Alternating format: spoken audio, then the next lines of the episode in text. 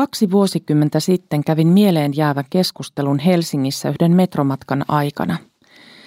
Rähjäisen olemuksen takaa minua puhutteli hienostuneen ja sivistyneen oloinen ihminen. Mies kertoi olleensa professorin virassa. Sitten oli tullut vaikeita aikoja, avioero ja alkoholin käytön riistäytyminen käsistä ja lopulta kodittomuus. Opin kohtaamisesta kaksi asiaa. Ensiksi harva asia tässä elämässä on itsestäänselvyys. Toiseksi, kodittomien ihmisten taustalla on monenlaisia tarinoita. Joka tapauksessa jokainen koditonkin on ainutlaatuinen, Jumalan luoma ja Jeesuksen Kristuksen lunastama persoona. Kodittomuus on yksi meidän aikamme kipeimmistä yhteiskunnallisista haasteista. Vuonna 2021 maailman talousfoorumi raportoi, että kodittomia olisi maailmanlaajuisesti noin 150 miljoonaa. Muun muassa sotien, konfliktien ja luonnonkatastrofien alta pakenevia kodittomiksi jääneitä tulee koko ajan lisää. Alkuvuodesta Turkissa ja Syyriassa tapahtuneiden maajäristysten takia arviolta noin reilut 5 miljoonaa ihmistä jäi kodittomiksi. Kodittomuuden syyt ovat moninaiset, mutta sen tuottama kärsimys on mittaamattoman suurta. YK selvitysten mukaan maailmanlaajuisesti noin yksi 1,6 miljardia ihmistä asuu hökkelikylissä vailla saniteetti ynnä muita mukavuuksia, esimerkiksi vailla puhdasta vettä. Heidänkin tilanteensa on verrattavissa kodittomuuteen. Kansainvälisissä vertailuissa Suomessa on todettu olevan maailman vähiten kodittomia. Silti jokainen vailla kodin suojaa elävä on liikaa. Suomalainen kodittomuus keskittyy lähinnä pääkaupunkiseudulle, missä elää noin 60 prosenttia kodittomasta väestöstämme – Huolestuttavaa on, että melkein joka viides koditon on tänä päivänä alle 25-vuotias. Tietooni on tullut tapauksia, joissa hädin tuskin täysi-ikäiset nuoret punkkaavat kavereilla tai missä milloinkin, kun omat vanhemmat ovat uusissa parisuhteissa, eikä täysi-ikäistyvälle lapselle enää ole omaa tilaa kummankaan biologisen vanhempansa luona. Näyttää siltä, että tässä maailmassa emme voi kokonaan poistaa kodittomuutta, vaikka siihen pitääkin pyrkiä ja pyritään monin keinoin. Joskus saatamme kuvitella, että kodittomuus olisi pelkästään ihmisen oma vika. Etenkin jos meillä itsellämme on katto pään päällä ja jos olemme vieläpä rakentaneet talomme omin käsin. Oma vaivan näkö, rahan säästäminen, pankkilaina ottaminen ja vastuunottaminen omista asioista ovat tietysti hienoja asioita – Kodittomuuteen voi kuitenkin ajautua sellainenkin ihminen, jolla oli kerran kaikki hyvin, mutta sitten jonkin elämänmuutoksen tai tapahtumaketjun seurauksena ajaudutaankin kodittomuuteen. Ensimmäiset kodittomuudesta kärsineet ihmiset maailman historiassa ovat esiäitimme ja isämme Eeva ja Aadam. Ensimmäisen Moseksen kirjan kuvaus on raju. Se muistuttaa silloin tällöin uutisjutuissa nähtäviä vuokralaisten tuhaamia asuntoja ja häätöjä. Lopulta vuokranantaja sanoo vuokrasopimuksen irti ja asukkaat, jotka ovat rikkoneet vuokrasuhdetta koskevaa lainsäädäntöä, joutuvat lähtemään. Kaikki valtias Jumala loi ilokseen ihmiset ja heille kauniin, ihanan paratiisin. Ihminen sai erityisaseman luomakunnassa. Taivaallinen vuokranantaja asetti yhden ehdon paratiisin asukkaille. He eivät saisi koskea hyvän ja pahan tiedon puuhun. Eeva rikkoi Jumalan antaman käskyn ja Adam seurasi perässä. Ihmisen tottelemattomuuden takia Jumala määräsi Eevan ja Aadamin lähtemään pysyvästi ulos paratiisista. Syntiinlankeemuksen seurauksena ihmisen elämään astuivat kirous, maan hedelmättömyys, kodittomuus, pakolaisuus ja kuoleman pelko. Jos Eeva ja Aadam olisivat lankeemuksen tilassa nauttineet hedelmän ikuisen elämän puusta, olisivat he ikuisesti synnin vallassa – Käskemällä heidän poistua paratiisista, Jumala käynnisti pelastussuunnitelman, jonka täytti Jumalan oma poika, Jeesus. Ulkonaisesti Jumalan toiminta saattoi näyttää tylyltä. Hän oli kuin vuokraisäntä, joka häätää tuhon aiheuttaneet vuokralaiset omistamastaan kodista. Evan ja Aadamin lankeemus syöksi tulevat polvet hengelliseen kodittomuuteen ja vararikkoon, jonka seuraukset näkyivät monin tavoin jo heidän lastensa elämässä. Kain tappoi veljensä Aabelin, sen jälkeen Jumala sanoi Kainille, nyt olet kirottu, etkä voi jäädä tänne, sillä tämän maan oli avattava suunsa ja otettava vastaan veljesi veri, jonka sinä vuodatit. Kun koitat viljellä maata, se ei enää ruoki sinua, vaan sinun on harhailtava kodittomana ja pakolaisena maan päällä. Kain sanoi Herralle, syntini rangaistus on minulle liian raskas kantaa. Kain ymmärsi, että hän tulisi harhailemaan kodittomana. Kodittomuus asettaisi hänet myös uusiin vaaroihin. Itsekunnioituksen menetys on usein kodittomuuden seuraus ja siihen liittyy syvä turvattomuuden kokemus. Synnin vaarallisin seuraus oli hengellinen kuolema, mutta lankeemuksen myötä jokainen sektori maallisessa elämässämme tuli myös lankeemuksen piiriin. Ennen sitä ihminen koki olevansa turvassa Jumalan lähellä ja hänellä oli paras mahdollinen koti Jumalan luomassa puutarhassa. Ehkä sinäkin, radiokuulija, saat nauttia kodin lämmöstä ja turvasta. Se on suuri lahja. Saamme pyrkiä rakentamaan viihtyisää kotia ja iloita siitä. Televisiosta voimme seurata sisustusohjelmia tai kodin hankintaa tai remontointia seuraavia ohjelmia. Yhtä tärkeää olisi kuitenkin kysyä, minkälaista ilmapiiriä haluan kotiini rakentaa ja miten sen teen. Me saimme mieheni kanssa lahjaksi huoneentaulun mennessämme naimisiin.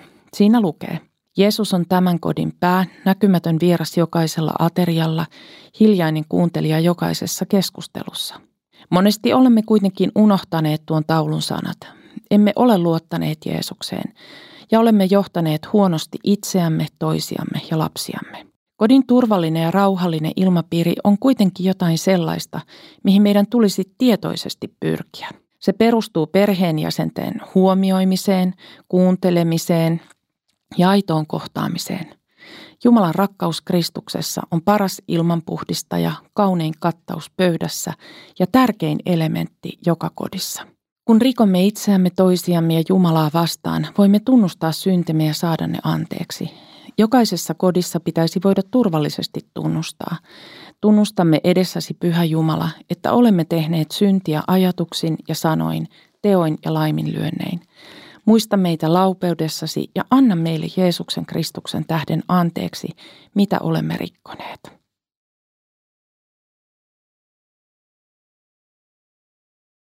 Viime kerralla tarkastelimme hengellisen ja aineellisen kodittomuuden alkusyitä.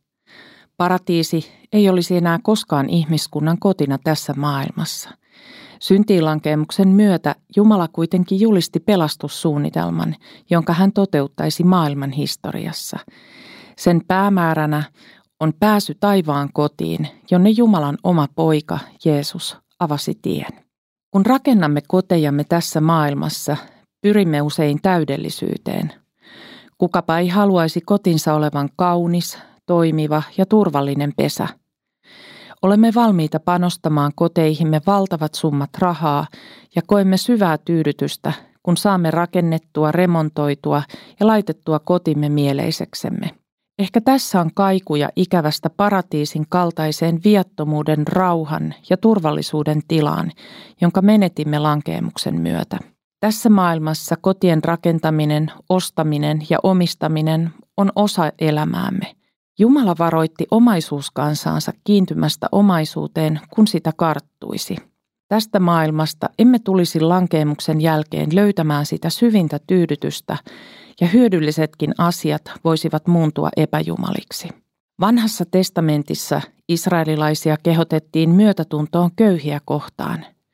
Jos vauras henkilö lainasi rahaa köyhälle, tältä ei saanut vaatia korkoa. Köyhiä tuli auttaa heistä ei saanut pyrkiä hyötymään. Köyhälle tuli avata myös oman kodin ovet, koska mitään järjestäytyneen yhteiskunnan sosiaalihuoltoa ei ollut vielä olemassa, mikäli joku joutui kodittomaksi. Auttavaisuuden tuli perustua Jumalan kunnioittamiseen, kuten esimerkiksi kolmannessa Mooseksen kirjassa luvussa 25 linjataan. Viidennen Mooseksen kirjan luvussa 15 kerrotaan, miten Jumalan käsi auttaa köyhiä kaikin tavoin. Köyhää ja koditonta kohtaan ei saanut olla ylimielinen, vaan kaikkiin hänen tarpeisiinsa tuli vastata. Työnantajien tuli olla oikeudenmukaisia, ystävällisiä ja rehellisiä köyhiä työntekijöitä ja myös ulkomaalaisia kohtaan. Jos rikkoi Jumalan tahtoa vastaan, syyllistyi syntiin – Köyhien valitus tulisi kyllä Jumalan tietoon. Sanalaskut korostavat, että se, joka kohtelee köyhää huonosti, osoittaa epäkunnioitusta Jumalaa kohtaan. Ne, jotka kohtelivat köyhiä ja kodittomia hyvin, tulivat itsekin siunatuiksi. Raamatusta käy ilmi, että hänkin, jolla oli oma koti, saattoi joutua paineen alaiseksi. Tästä kertoo esimerkiksi psalmi 59 ja 11. Kyseessä on Davidin runo, jonka hän sepitti, kun Saul oli lähettänyt miehiä vartioimaan hänen taloaan ja aikoi tappaa hänet. Salmissa 107 puhutaan siitä, miten Jumalan tahdon hylkääminen vei omaisuuskansan harhaan. Jotkut heistä harhailivat aavikolla, eivätkä löytäneet kaupunkia, johon asettua asumaan. Heitä vaivasi jano ja nälkä, he olivat nääntymäisillään. Mutta hädässään he huusivat avuksi Herraa, ja Herra päästi heidät ahdingosta.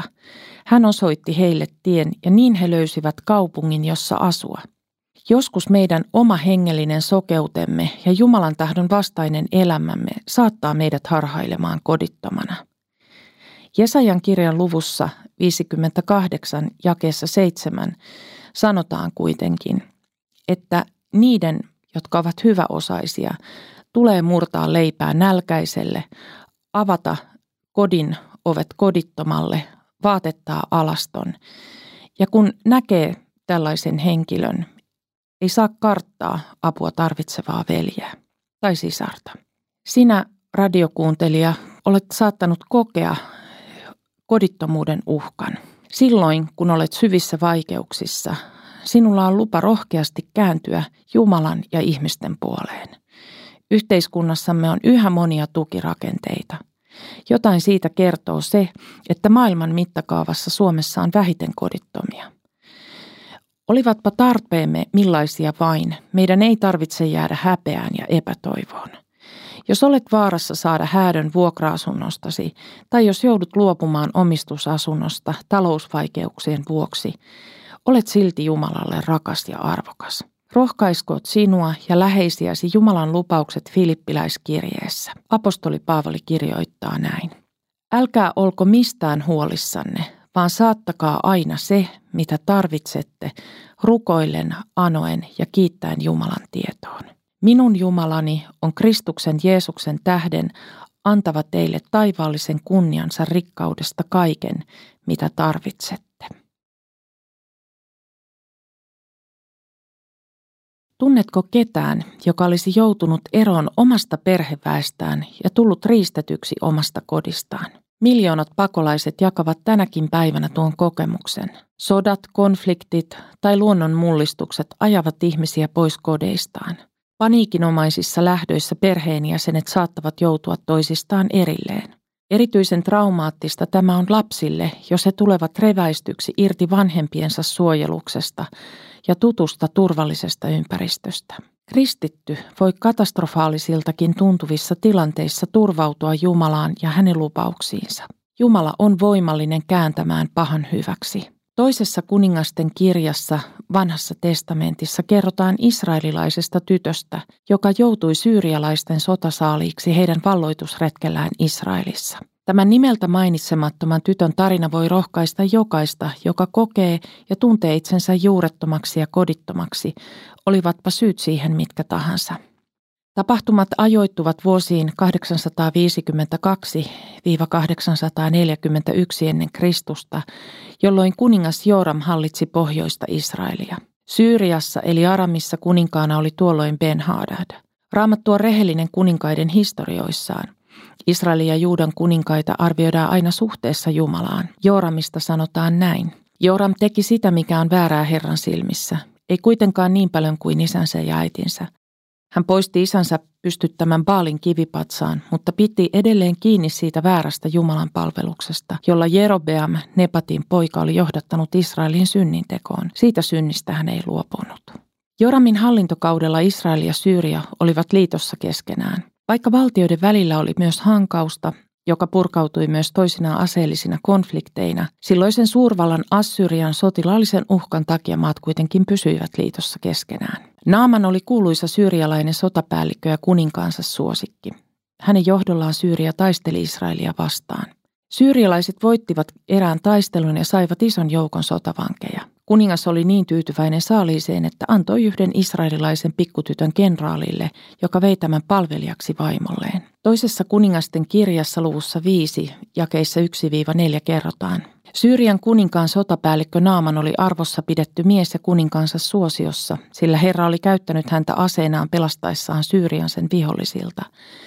Naaman oli mahtava soturi, mutta sairasti spitaalia – kun syyrialaiset kerran olivat Israelissa ryöstöretkellä, he toivat sieltä mukanaan pienen tytön, joka sitten joutui Naamanin vaimon palvelijaksi. Tyttö sanoi emännälleen, kumpa herrani pääsisi käymään sen profeetan luona, joka on Samariassa, se mies parantaisi hänet spitaalista. Naamanilla oli hirvittävä salaisuus, ja ainoastaan hänen vaimonsa tiesi mistä on kyse. Miehellä oli vaikea ihotauti spitaali. Mies pyrki kaikin tavoin peittämään sairautensa tietäen, että pian tauti näkyisi hänen käsistään ja kasvoistaan. Samassa taloudessa eli nyt pieni israelilainen palvelustyttö, joka oli riistetty omasta kodistaan. Samaan aikaan kun tyttö yritti sopeutua menetyksiinsä, hänen isäntäväkensä oli karmean salaisuuden vanki. Kautta historian lapset ovat joutuneet kärsimään sotien ja konfliktien takia. Taustalla oli Jumalan omaisuuskansan uskottomuus Jumalaa kohtaan. Jumala oli monin tavoin ja useita kertoja varoittanut omaisuuskansansa sen hengellisestä uskottomuudesta. Kansa teki parannuksen aikaa ajoin, mutta unohti sitten lupauksensa ja asemansa liiton kansana. Lopulta hengellinen uskottomuus vei kansan pakkosiirtolaisuuteen. Silti Jumala rakasti kansansa, vaikka kurittikin sitä synneistään. Tämä nuori israelilainen tyttö olisi aivan hyvin voinut menettää toivonsa, mikä sai hänet pysymään vaikeassa tilanteessa tasapainoisena, toiveikkaana ja nokkelana? Epäilemättä vahva luottamus Jumalan hyvyyteen ja hänen läsnäolonsa. Tällä tytöllä saattoi olla myös hyvä lapsuuden koti. Ehkäpä kodin turvallinen ja lämmin ilmapiiri oli hänelle voimavarana nyt, kun hän oli joutunut sotarikoksen uhriksi.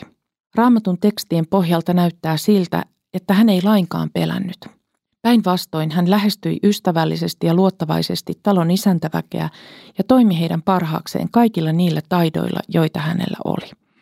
Sotapäällikkö, hänen vaimonsa ja pieni palvelustyttö puhuivat kaikki arameaa, vain korkeintaan eri murretta ja näin ollen he ymmärsivät toisiaan. Tyttö oivalsi nopeasti, mikä isäntäväen ongelma oli. Olihan spitaali tuolloin Israelissakin pelätyimpiä tautoja, jotka eristi sairaat omiin yhdyskuntiinsa – Heiltä oli kielletty paluu omiin koteihin ja kaikki kanssakäyminen terveiden kanssa oli kielletty. Tyttö sanoi emännälleen, kumpa herrani pääsisi käymään sen profeetan luona, joka on Samariassa. Se mies parantaisi hänet spitaalista. Tytön rohkaisevat sanat emännälleen olivat kuin kultaomenia hopeamaljoissa. Pienen tytön sanat saivat Naamanin lopulta palvelijoineen matkustamaan Israeliin. Siellä Naaman saikin avun ja lisäksi uskon Herraan, elävään Jumalaan. Pienen tytön rohkeudella oli hengellinen ja ehkä myös sotilaspoliittinen vaikutus entisen kotimaansa eduksi. Naaman sai uskon ainoaan elävään Jumalaan ja vieläpä fyysisen parantumisen. Israelilainen tyttö sai ilonsa ja luottamuksensa Jumalalta. Se on kallisarvoisin kodinperintö, jonka lapselleen voi antaa. Me vanhemmat kiinnitämme herkästi huomiomme kaikkeen ulkonaiseen. Haluamme tilavat ja hienot kodit ja jokaiselle lapselle oman huoneen. Haalimme lapsillemme kalliita harrastuksia, odotamme koulumenestystä, vaatetamme lapsemme hyvin ja pidämme huolta terveellisestä ravitsemuksesta. Entä muistammeko ohjata lapsemme luottamaan Jumalaan ja hänen sanaansa raamatussa? Tietävätkö meidän lapsemme, kenen puoleen kääntyä hädän hetkellä? Meidän vanhempien ja kasvattajien tärkein tehtävä on kertoa lapsille rakastavasta Jumalasta, joka tuli maailmaan Jeesuksessa pojassaan. Hänen puoleensa saamme kääntyä rukouksessa aina ja kaikissa asioissamme. Tämän israelilainen pieni palvelustyttökin tiesi.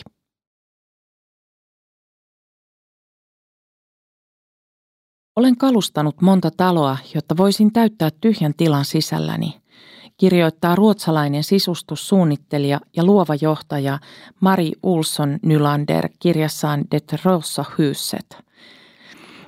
Tällä kerralla tarkastelemme, mitä Jeesus sanoi kodittomuudesta sekä sitä, miksi hän itse eli kodittomana. Jeesus opetti, että taivaanisa arvostaa niitä, jotka tarjoavat kodin fyysisesti kodittomille – Matteuksen evankeliumissa luvussa 25, jakeissa 35-40, Jeesus samastuu kodittomiin, nälkäisiin, sairaisiin ja monenlaisista muista elämän puutteista kärsiviin. Jeesus sanoo, Minun oli nälkä ja te annoitte minulle ruokaa. Minun oli jano ja te annoitte minulle juotavaa. Minä olin koditon ja te otitte minut luoksenne. Minä olin alasti ja te vaatetitte minut. Minä olin sairas ja te kävitte minua katsomassa. Minä olin vankilassa ja te tulitte minun luokseni. Silloin vanhurskaat vastaavat hänelle, Herra, milloin me näimme sinut nälissäsi ja annoimme sinulle ruokaa, tai janoissasi ja annoimme sinulle juotavaa? Milloin me näimme sinut kodittomana ja otimme sinut luoksemme, tai alasti ja vaatetimme sinut? Milloin me näimme sinut sairaana tai vankilassa ja kävimme sinun luonasi? Kuningas vastaa heille, totisesti kaiken, minkä te olette tehneet yhdelle näistä vähäisimmistä veljistäni, sen te olette tehneet minulle. Kun Jeesukseen uskovina autamme tarpeessa olevia, teemme palveluksen itse Jumalalle. Miksi sitten evankeliumeista käy ilmi, että Jeesus itse oli koditon? Luukkaan evankeliumin luvun 9 jakeeseen 58 on talletettuna kohta, jossa Jeesus sanoo, ettei hänellä ollut paikkaa, mihin päänsä kallistaisi.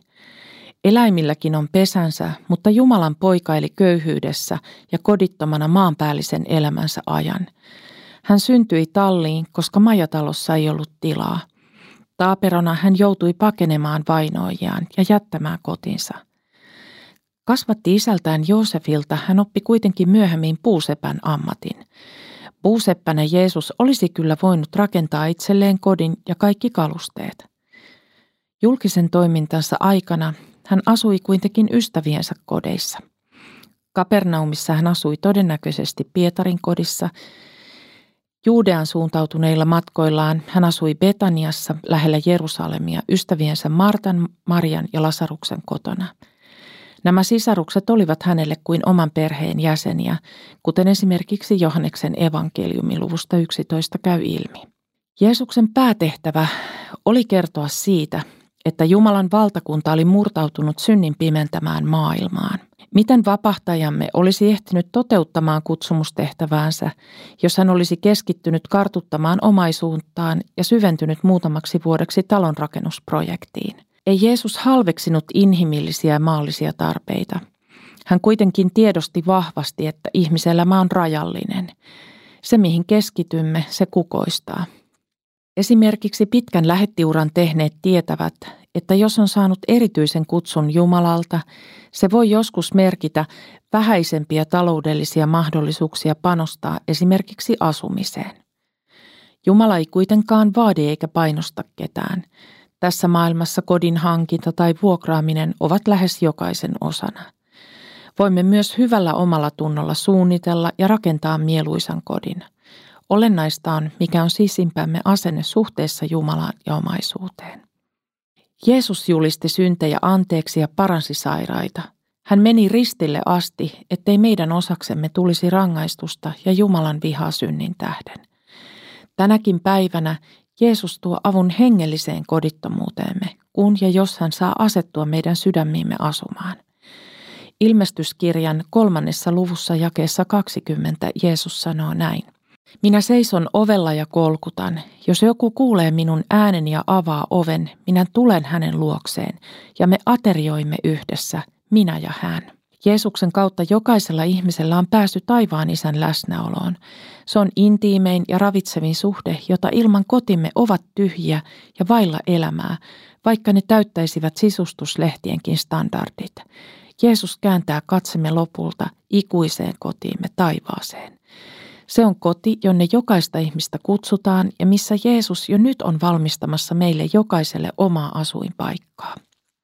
Jeesus rohkaisee omiaan ja lupaa. Älköön sydämenne olko levoton. Uskokaa Jumalaan ja uskokaa minuun. Minun isäni kodissa on monta huonetta. Enhän minä muuten sanoisi, että menen valmistamaan teille asuinsian. Minä menen valmistamaan teille sijaa, mutta tulen sitten takaisin ja noudan teidät luokseni, jotta saisitte olla siellä, missä minä olen. Jeesuksen huolettomalta vaikuttava suhtautuminen maalliseen omaisuuteen on tärkeä muistutus siitä, että syvin onni ja rauha ei tule edes siitä, että saamme kauniin kodin, saati täydellisen kodin maanpäällisen elämämme aikana. Jeesus myös samastui vahvasti niihin, joilla ei ollut mitään. Jumala itse nöyrtyi pojassaan pakolaiseksi ja kodittomaksi. Hän luopui oikeuksistaan ja teki itsestään helposti lähestyttävän, että nekin, jotka ovat menettäneet kaikkensa, jopa oman kotinsa, uskaltautuisivat hänen seuraansa.